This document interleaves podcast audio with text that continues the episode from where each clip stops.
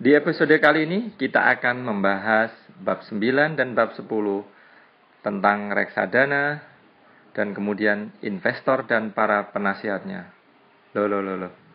Kok reksadana? Kita selama 8 bab sebelumnya membahas saham. Kenapa kembali ke reksadana ya ini Ben Graham?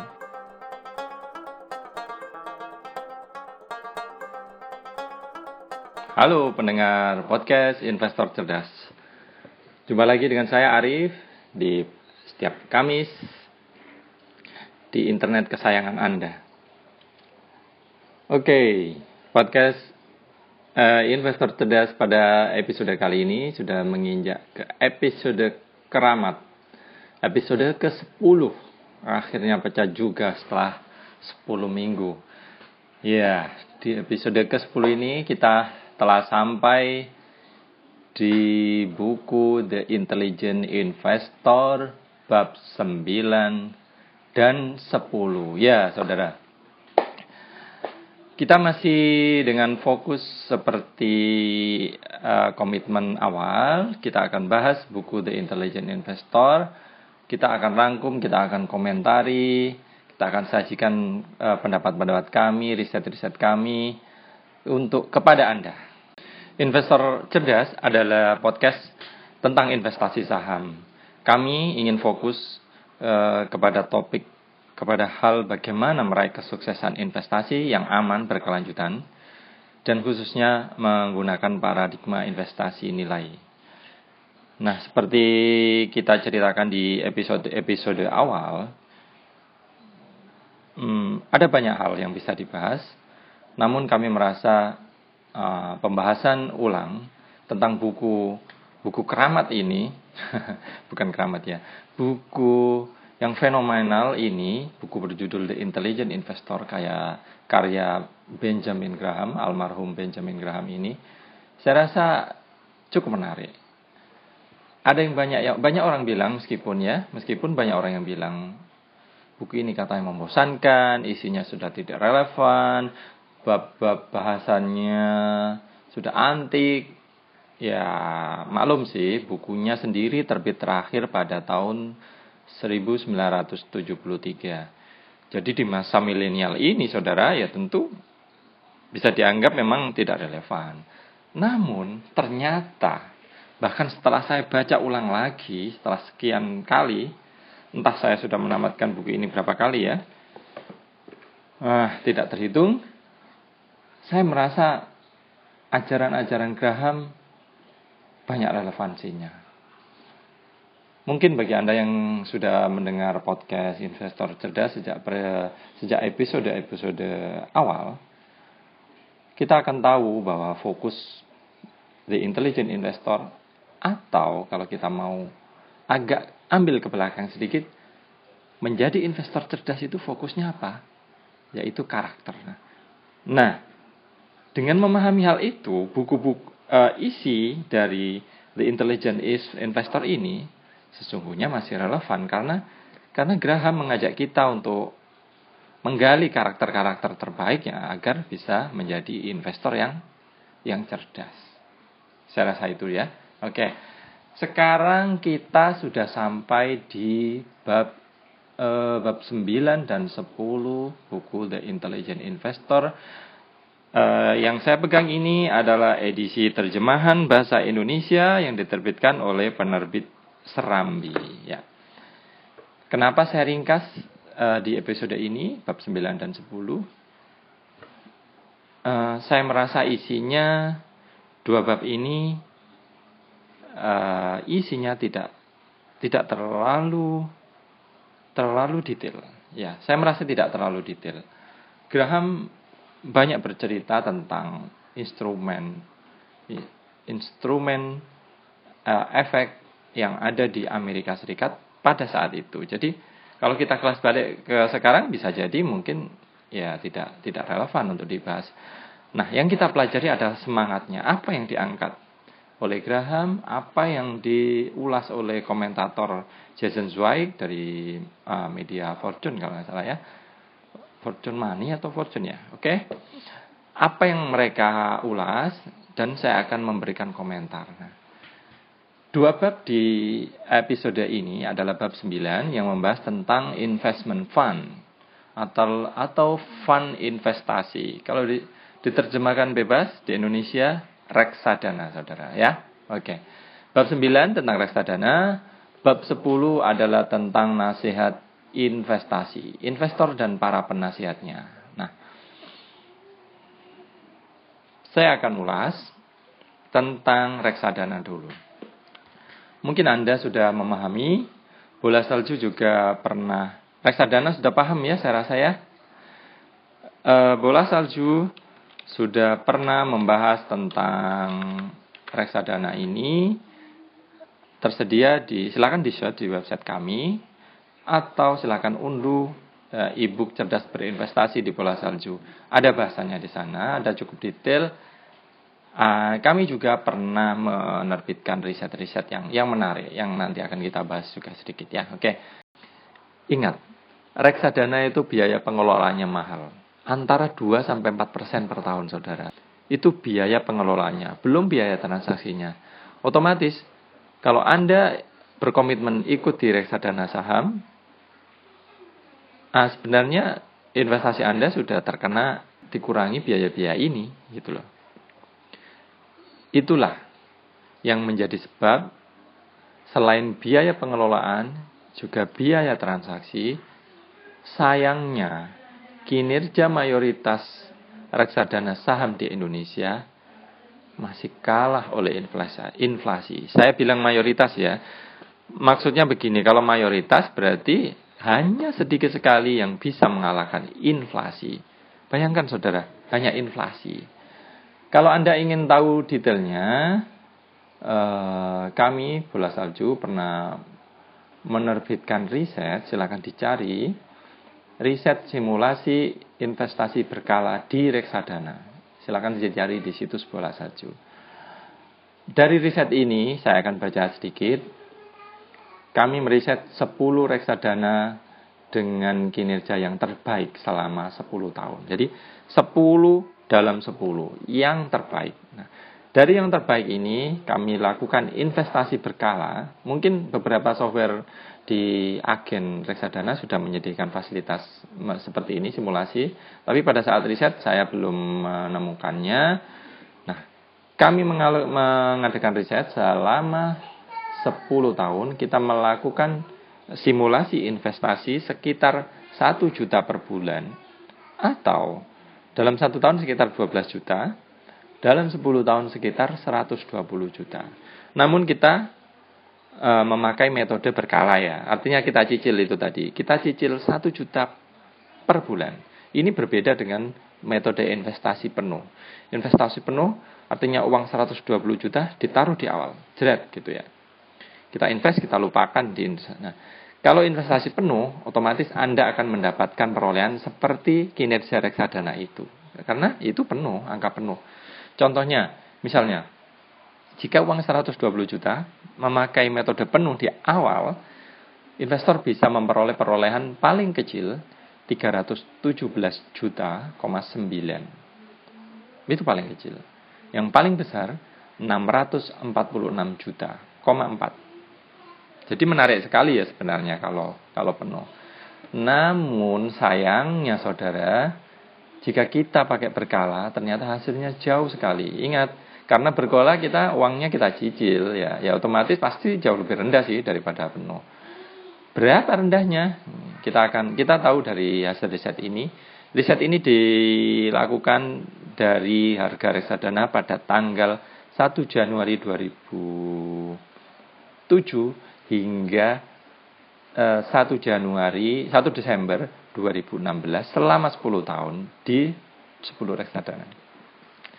Ternyata hasil investasi berkala reksadana hanya memperoleh 172 juta dari total dana 120 juta.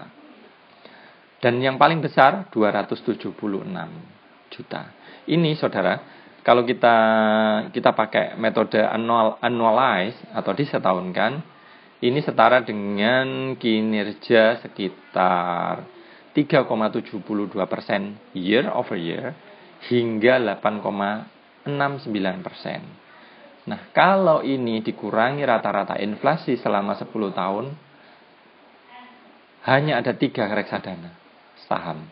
Hanya ada tiga reksadana saham yang bisa melampaui inflasi. Otomatis mayoritas reksadana rugi besar. Itu saudara ya.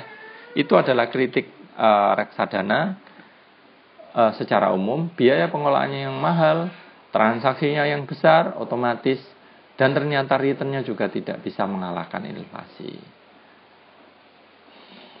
Nah, kenapa hal ini terjadi? Selain biaya yang mahal, kita juga tahu karakter reksadana. Ini juga dibahas di banyak buku investasi. Ada banyak karakter yang menghambat perolehan manajer investasi di sebuah reksadana. Saya akan baca beberapa contoh misalnya se seperti ini. Nah, hambatan pertama misalkan ada policy, ada kebijakan. Saya akan bacakan, ada kebijakan misalnya sebuah reksadana tidak bisa masuk ke sebuah saham menjadi uh, pemilik mayoritas di sebuah saham. Otomatis jika katakanlah tadi ada sebuah saham dengan dana kelolaan 16 triliun, otomatis dia akan kesulitan untuk masuk ke saham-saham perusahaan kecil yang kapitalisasi pasarnya hanya 300 miliar, hanya hingga 500 miliar, eh, kecil sekali. Itu kapitalisasi pasar eh, angka penuh ya saudara ya.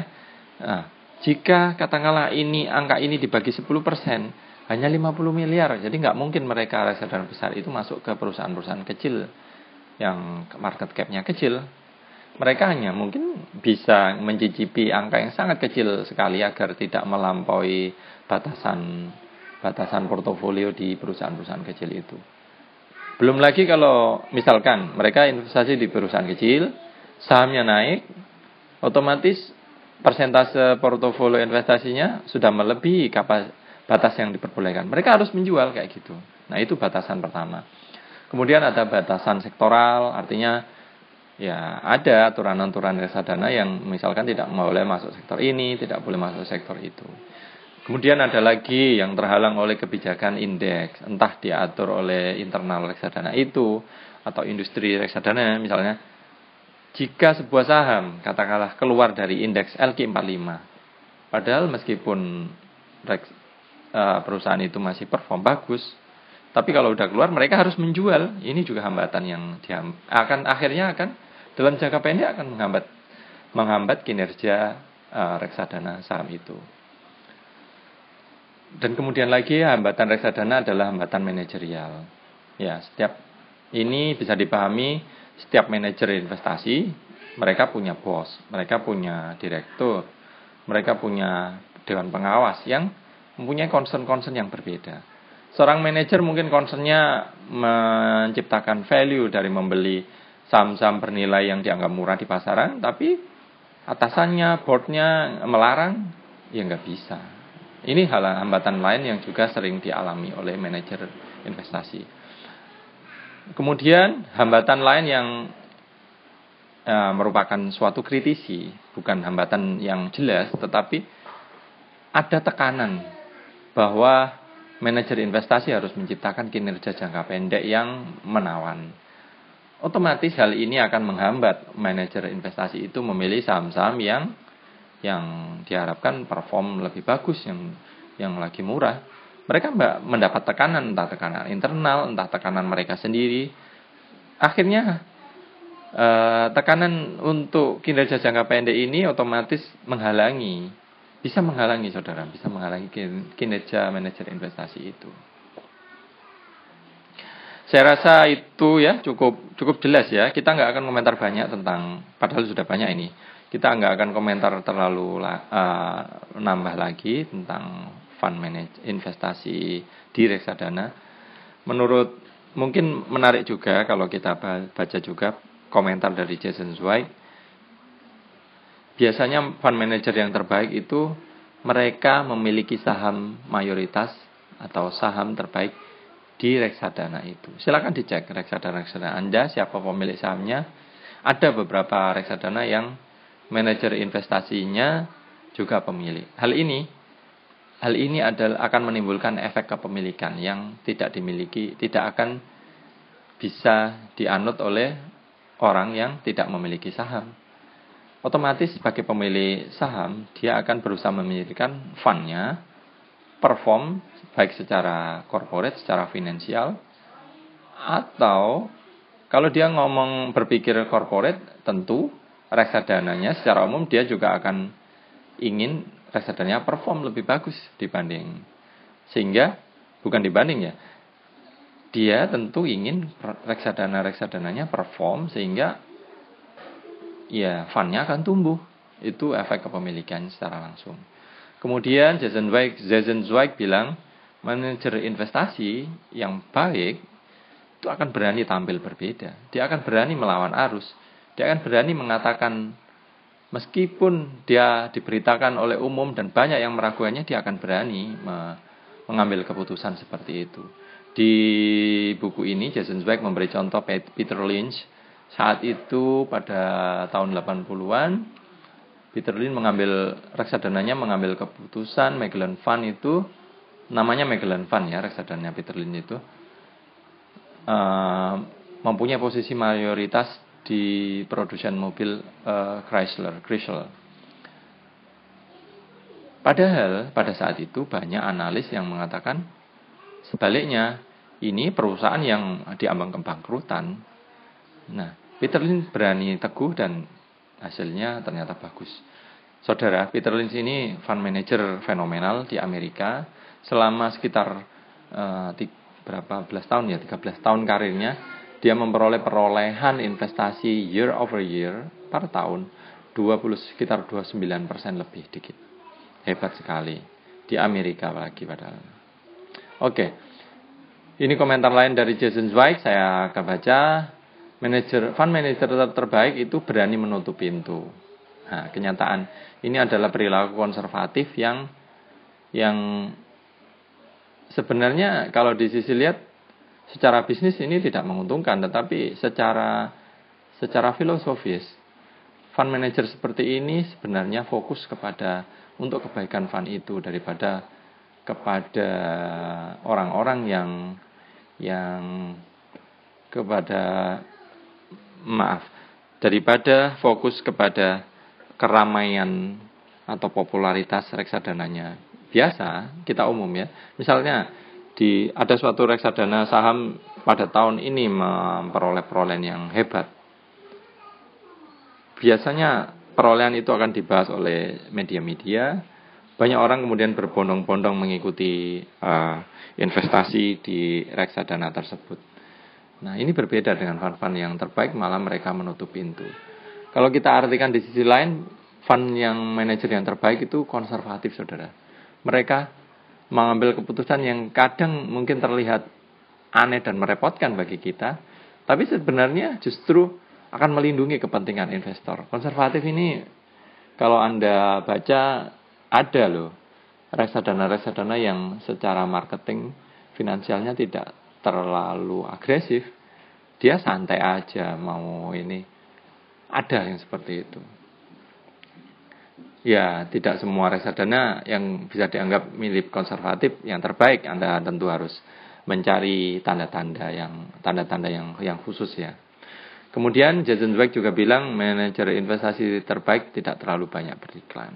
Oke, itu itu tadi komentar-komentar. Nah, ini ada satu hal lagi yang menarik. Biasanya investor itu uh, urutan prioritas investasinya itu seperti ini. Dia akan melihat kinerja masa lalu dulu, kemudian nomor dua reputasi, resiko, lalu dan terakhir biaya. Empat ya, empat hal ini. Kinerja, reputasi, resiko biayanya. Umum kan? Orang akan melihat prioritas apa popularitas dulu. Wah, ini reksadananya kinerjanya hebat, mereka berbondong-bondong ke situ. Padahal kinerja masa lalu tidak selalu uh, tidak selalu menggambarkan kinerja di masa depan. Itu itu itu kan disclaimer umum uh, investasi reksadana. Nah, itu tadi kinerja, reputasi, resiko, biaya. Investor pintar seharusnya justru dibalik urutannya. Dia akan melihat biaya dulu karena biaya ini yang jelas. Kemudian dia akan melihat resiko. Resiko ini agak susah dipelajari, tetapi bisa dipelajari dari dari kelolaan reksadana-reksadana itu atau orang-orangnya. Kemudian reputasi, reputasi manajer investasinya, baru kinerja masa lalu. Masa lalu. Itu tadi uh, sekilas bahasan tentang investment fund atau reksadana atau investment fund pada umumnya. Beberapa materi tersedia di bola salju riset-riset kami ya, silahkan dipelajari. Nah, kemudian kita bahas sedikit di bab 10. Ini sebenarnya bahasan yang yang sebenarnya saya juga agak agak bingung ya kalau melihat urutan buku ini.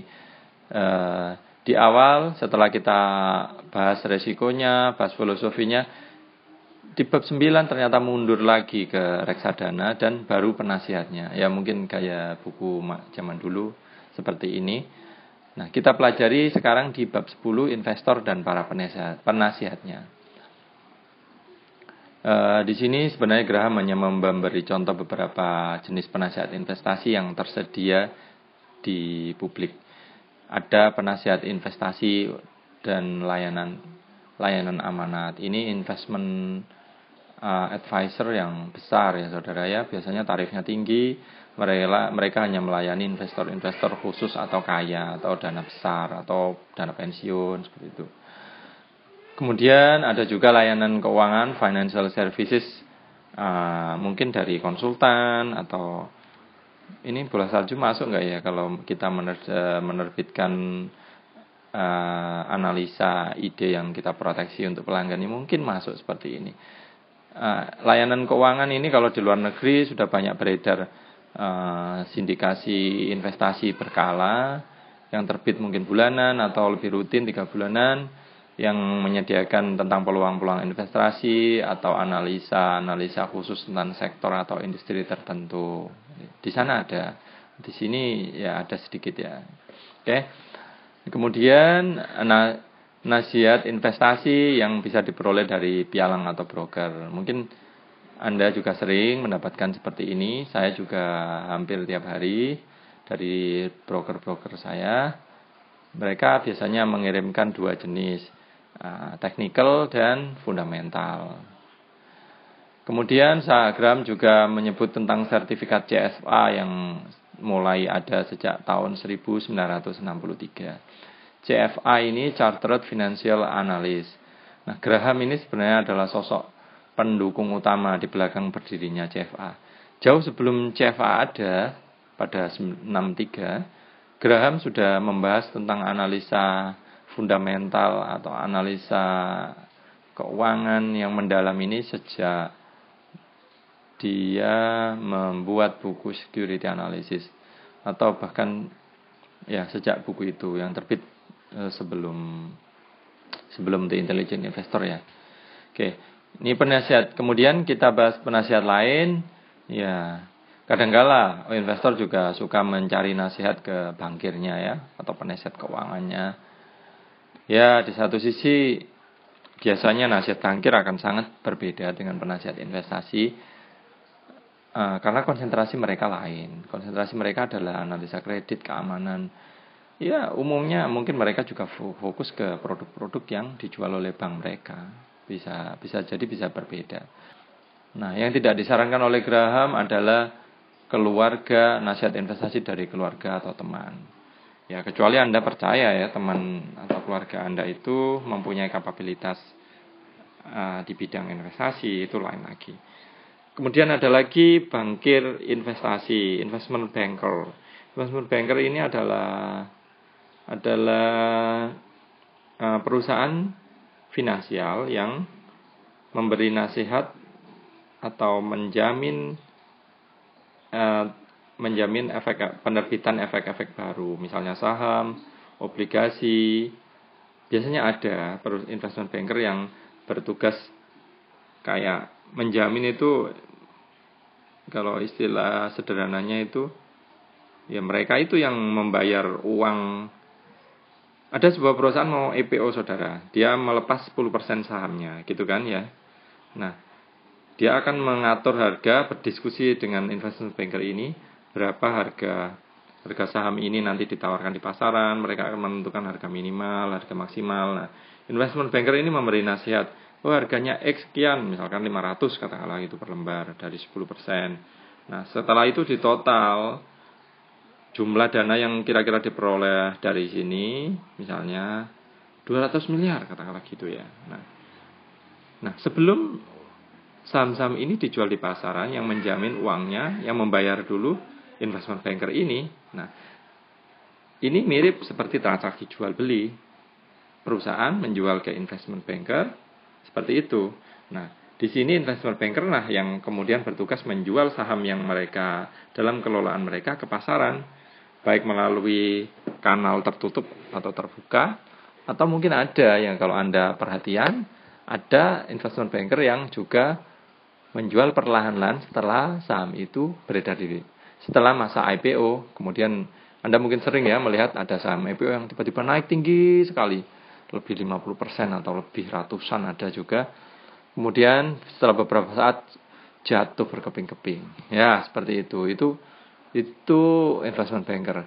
Namun ada juga saham yang baru IPO ternyata stagnan atau atau bahkan minus. Ada yang seperti itu. Ada yang bilang kayak gitu itu nggak dikelola oleh investment bankernya. Ya kalau saya memberi komentar ya sebenarnya semua investment banker itu tugasnya mengelola. Tapi apakah apakah mereka aktif memegang atau itu? Nah itu lain lagi itu masalah lain bagi kami atau bagi investor cerdas pada umumnya saya rasa untuk IPO ya ini melantur lagi nih untuk IPO jangan terlalu fokus karena persentase keuntungan dan kerugiannya tidak jelas. Bahkan untuk IPO-IPO yang bisa naik tinggi pun Anda mungkin mungkin juga kesulitan mendapatkan saham saham-saham di periode awal ya kan kayak gitu. Yang ditawarkan juga sedikit. Nah, sementara itu berbeda lagi untuk IPO-IPO saham yang katanya stagnan yang nggak dirawat oleh investment bankernya itu mungkin di awal bisa mudah. Nah, sekarang Anda pilih pilih mana? Kalau investor cerdas pilih nilai. Kalau nilai, nah kalau pilih nilai ya pilih perusahaan-perusahaan yang yang yang nilainya jelas. Kalau di IPO Anda bisa mendapatkan data nilai perusahaan itu secara jelas silahkan. Tapi mayoritas nggak jelas. Jadi karena banyak hal yang yang yang tidak bisa kita peroleh, kita kita bisa judge secara fair di pada masa IPO itu. Jadi lebih baik kita uji setelah beberapa tahun, lima tahun, silakan dipelajari keuangannya, apakah perusahaannya masih profitable setelah lima tahun, ya kayak gitu. Itu tadi ringkasan dari bab 9 tentang reksadana dan kemudian bab 10 tentang investor dan penasihatnya. Nasihat penting bagi investor cerdas, selalu kenali diri Anda sendiri. Anda ini orangnya kayak gimana? Apakah Anda perlu nasihat? Apakah Anda uh, ingin mempelajari sendiri? Apakah, Anda ingin meriset lebih dalam? Kenali diri Anda sendiri.